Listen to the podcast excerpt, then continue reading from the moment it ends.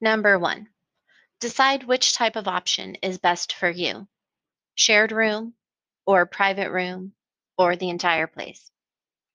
Number two, make yourself aware of check in times, check out times, amenities provided, and house rules. Look to see if self check in is an option. This will make life easier. Lots of details are included with each listing. However, certain aspects affect you more than others.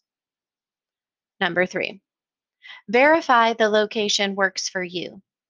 Ask the host how far their place is from the places you want to go, in case the area shown to you on Airbnb isn't specific enough for your needs. Location helps maximize your time exploring. Number four, make sure the number of people staying in the room matches the number of people in the reservation. What could be a minor oversight on your part has the potential to be misconstrued on the host's part. Number five, book the room. Either there will be an instant book option or you will have to reach out to the host.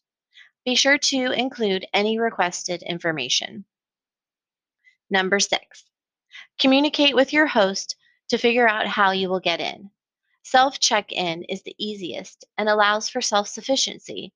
Otherwise, there could be someone there to greet you. Number seven, enjoy your adventure. And number eight, refer to my other blog article, Airbnb Lesson for the Week.